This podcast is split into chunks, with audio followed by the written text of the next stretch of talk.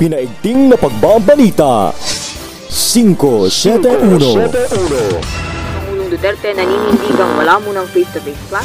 DYDB Bulwagan ng Katotohanan Radyo 40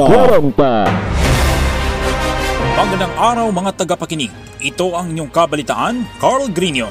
At ang inyong lingkod, Harold Porio. Kayo'y nakikinig sa DYDB 571 Radyo 40. Para sa ulo ng mga nagbabagang balita, Pangulong Duterte nanindigang wala munang face-to-face classes. Lalawigan ng Cebu bukas na para sa mga lokal na turista. Rabbit meat isinusulong bilang alternatibo sa karne ng baboy. Ex-PBB housemate Vibery Escrito nagsalita tungkol sa body shaming. Para sa detalye ng mga balita, Pangulong Duterte nanindigang wala munang face-to-face classes. Tinutulan ni Pangulong Rodrigo Duterte ang panukala ng Interagency Task Force for the Management of Emerging Infectious Diseases na ipatupad ang face-to-face classes sa bansa. Ayon kay Presidential Spokesperson Harry Roque sa kanyang online palace briefing. Baka naman po pagkatapos nating malunsad ng ating vaccination program, eh po pwede na tayong mag face-to-face sa Agosto, no? Lalong-lalo na doon sa mga lugar na mababa po ang COVID cases. Dagdag pa niya, ang pagsisimula ng COVID-19 vaccination lamang ang tanging kondisyon ni Duterte upang tuluyang payagan ng pamahalaan ang pagbabalik ng face-to-face classes. Samantala, Cebu ang kauna-unahang lalawigan sa bansa na nagbukas ng turismo para sa mga Pilipinong mula sa ibang lalawigan kahit na walang negatibong COVID-19 test result. Ito ay matapos pirmahan ni Cebu Governor Gwendolyn Garcia ang Executive Order No. 12 na nagsasaad na hindi na kailangang sumailalim sa kahit anong test ng mga lokal na turistang nais bumisita sa lalawigan. Gayunpaman, kinakailangan pa rin magpresenta ng medical certificate at confirm booking upang makapasok sa lalawigan.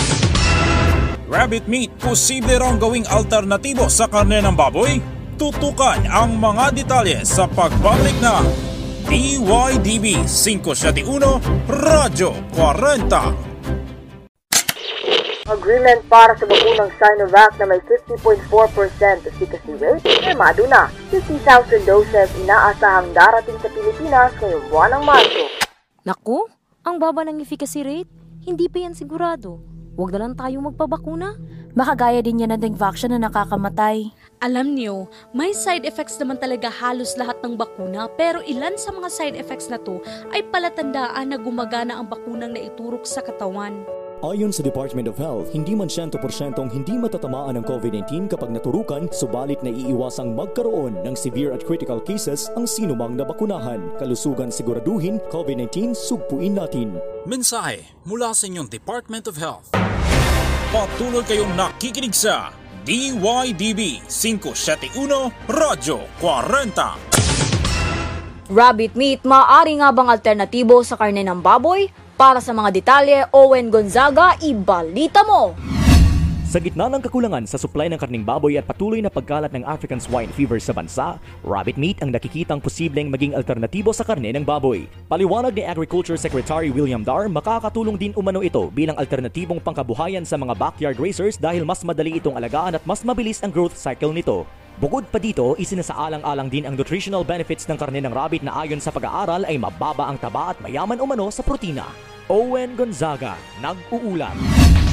Para sa Showbiz Balita, ex-PBB housemate Vivery Esclito nagsalita tungkol sa naranasang body shaming sa It's Showtime.